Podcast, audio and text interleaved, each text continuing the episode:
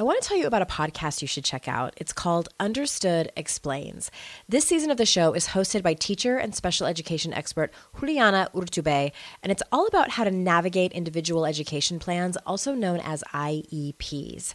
The latest season of Understood Explains covers topics like how to tell if your child needs an IEP and it busts common myths about special education.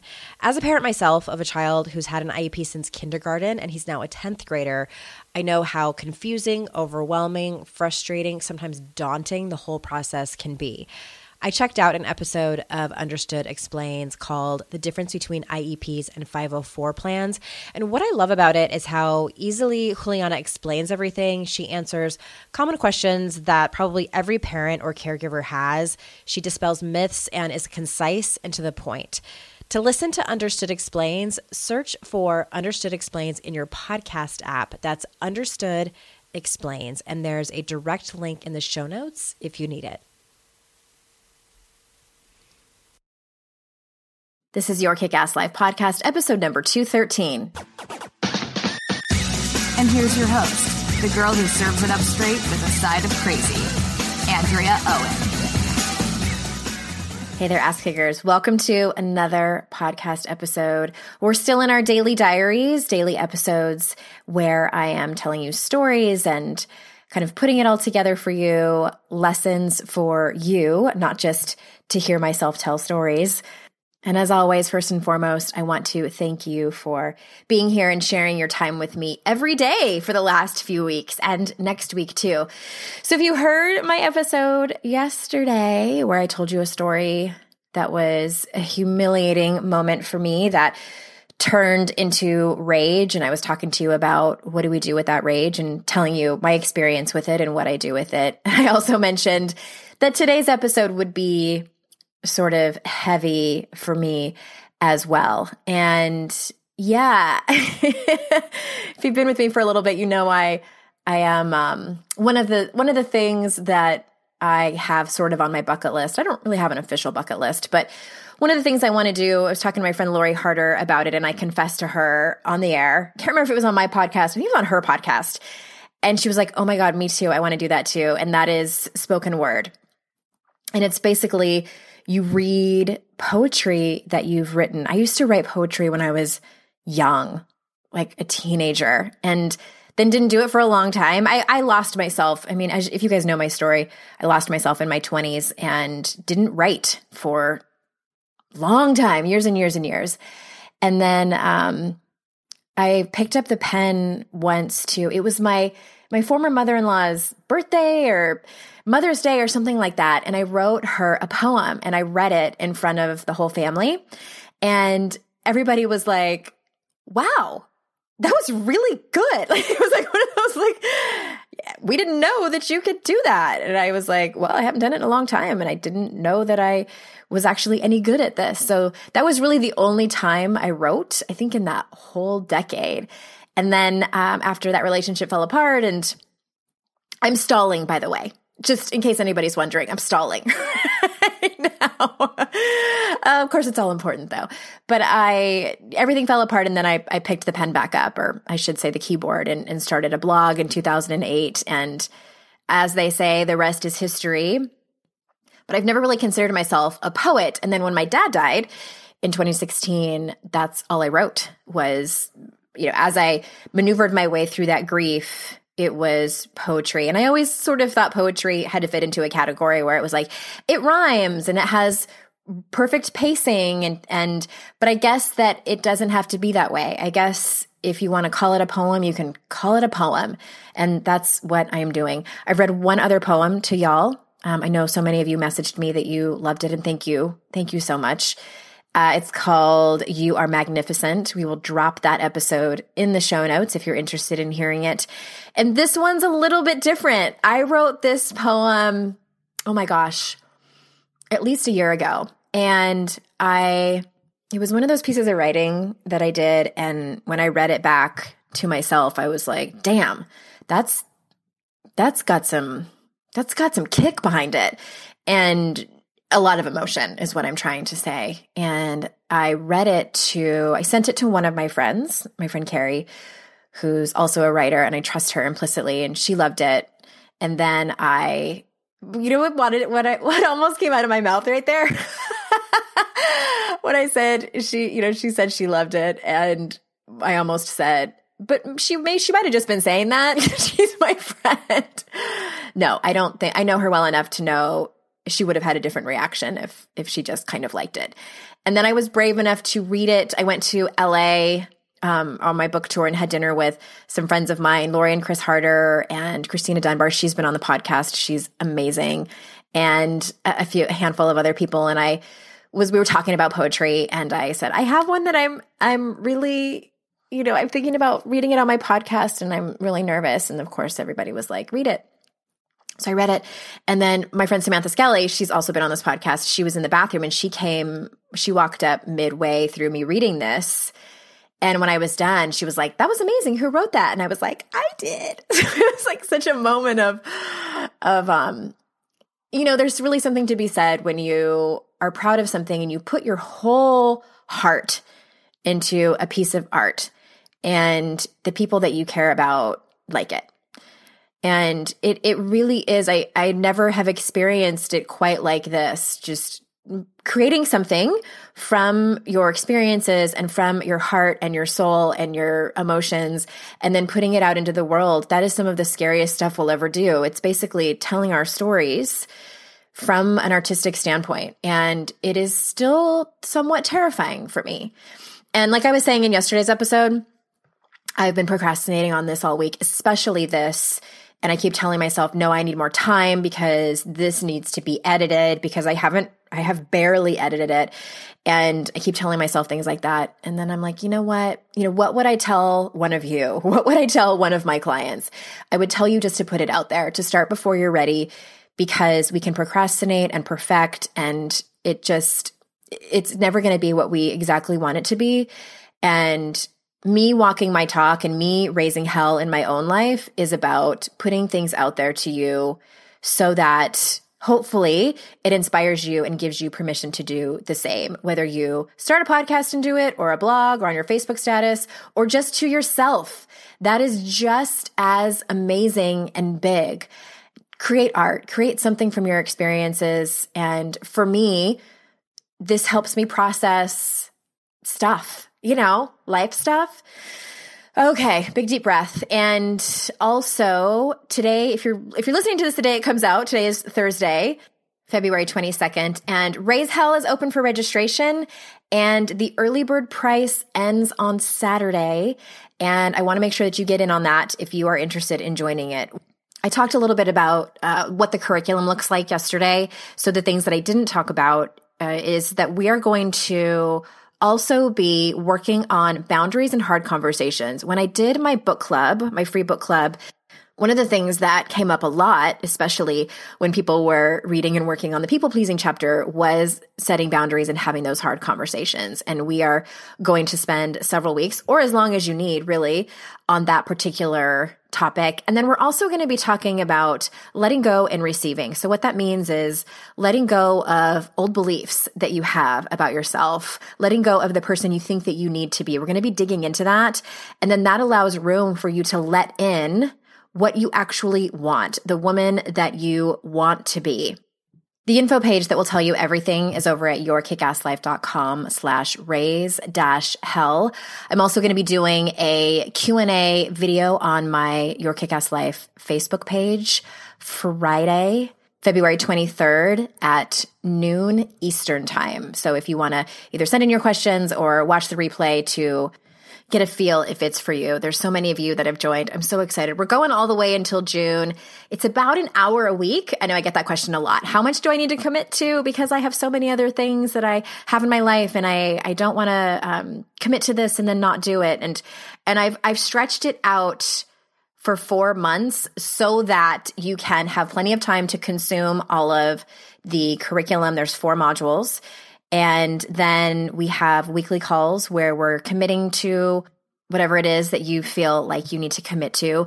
And then built in accountability. That's the one of the things that I'm so damn excited about is because we can all have the best of intentions. We can all declare what it is that we plan on doing and that we commit to. But if nobody's holding us accountable, it's like, meh. I'm just going to quietly not do this. And then we end up feeling like shit about ourselves. I don't want that to be the case for you. So that's why I have made it four months long. I have put in the, the built in accountability. And this is about going back to basics. And the reason I'm calling it Raise Hell is because I feel like for a woman to declare what it is that she wants in her life, what it is that she is done tolerating, when she's ready to look at the work she actually has to do and does it, that is an act of raising hell in her life. It's claiming your life.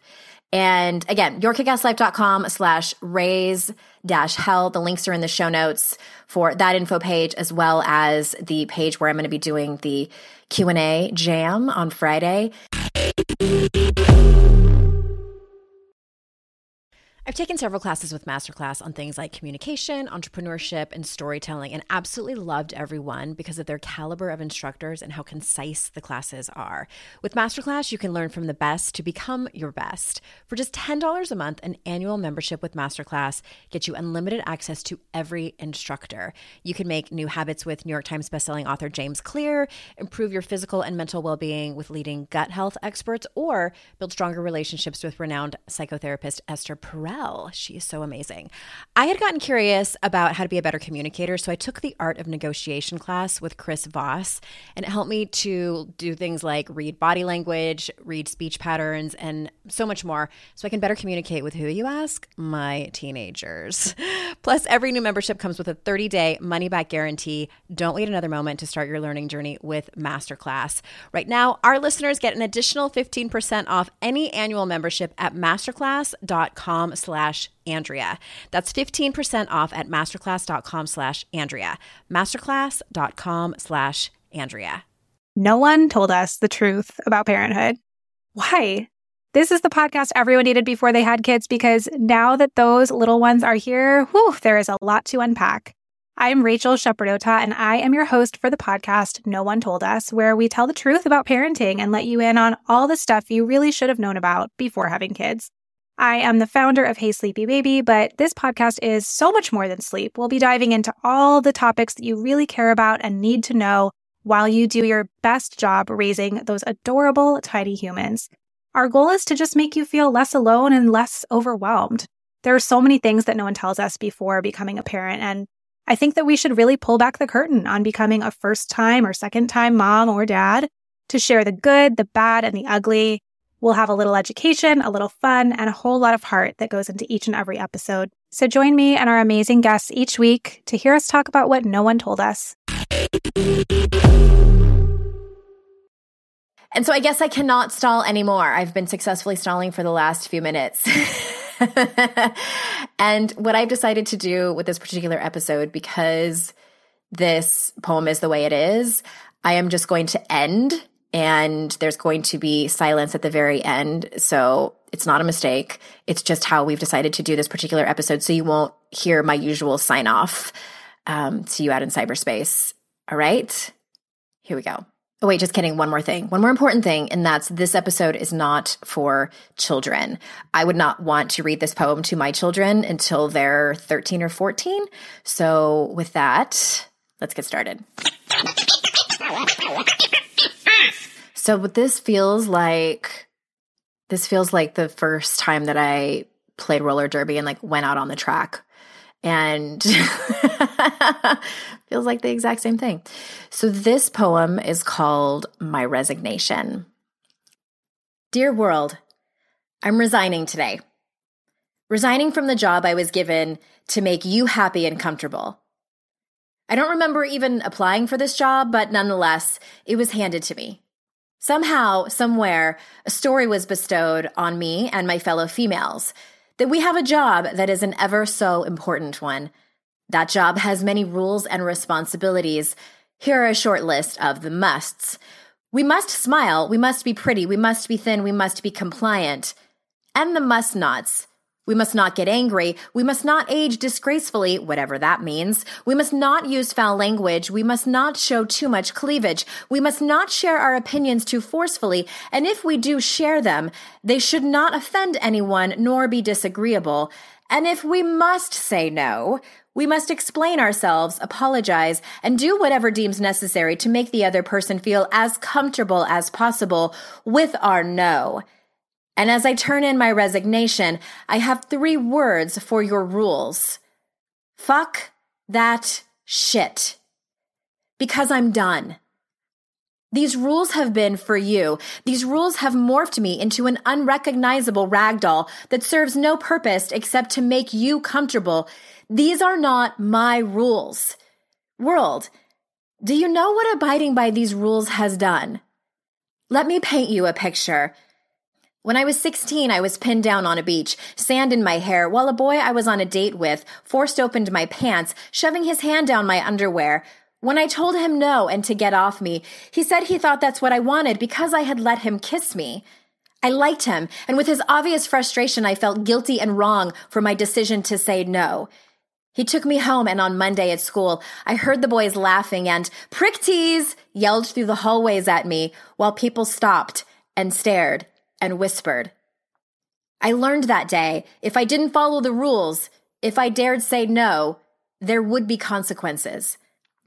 When I was 17, my boyfriend shoved my head down to his crotch as I suppose an unspoken invitation to give him a blowjob. I wanted to say no. I didn't. I hated him while I did it. But I didn't want him to be mad at me. I knew how it went if I said no. When I was 20, I found myself lying under a guy I barely knew, saying the word no over and over again as he continued to undress me. I could have pushed him off me. I could have said no more forcefully, but having known the rules, I worried he would get angry call me names, or worse, fight back. So I relented to his advances and had sex with him, even though every being in my body screamed no, even though I acted like I enjoyed it, hoping that would help move things along, even though I hated myself while it happened, all in order to make him comfortable and to follow the rules. When it was over, I sobbed and ran to a payphone to call someone to pick me up. I knew how it went if I said no. This went on for another decade, saying yes to men I didn't want to, all in order to please them, to make them comfortable, to put their feelings before mine, to not emasculate them, to allow them to use my body as they so pleased. And this isn't just about sex, it's about everything we're asked to do. We all fist pump when we hear no is a complete sentence, but how many of us do it? When we're faced with the choices of saying no with no explanation or saying no while apologizing, thinking how we'll make it up to them, over explaining our reasons, and praying to God they don't get mad at us or have their feelings hurt, we choose the latter. Because according to the rules, just a no isn't good enough. According to the rules, only bitches say no as a complete sentence. Well, world, I'd rather be a bitch than go against who I am as a human being. I'd rather be a bitch than let someone shove my face into their dick. I'd rather be a bitch than give in to sex while tears stream down my face and into my ears, staring at the ceiling, counting to 100, hoping he finishes quickly. My daughter is eight years old. No one told me growing up that I didn't have to follow those rules. No one told me that I could grow up and say no without apologizing, without agonizing, without explaining, without making up for it. And I'll be honest, world, it feels weird walking away from this job. I've had it my whole life, and it feels like trying to wipe my skin off. Something that's a part of me that I'm terrified to let go of. But if I keep this job, I'll go crazy so, with that, I resign.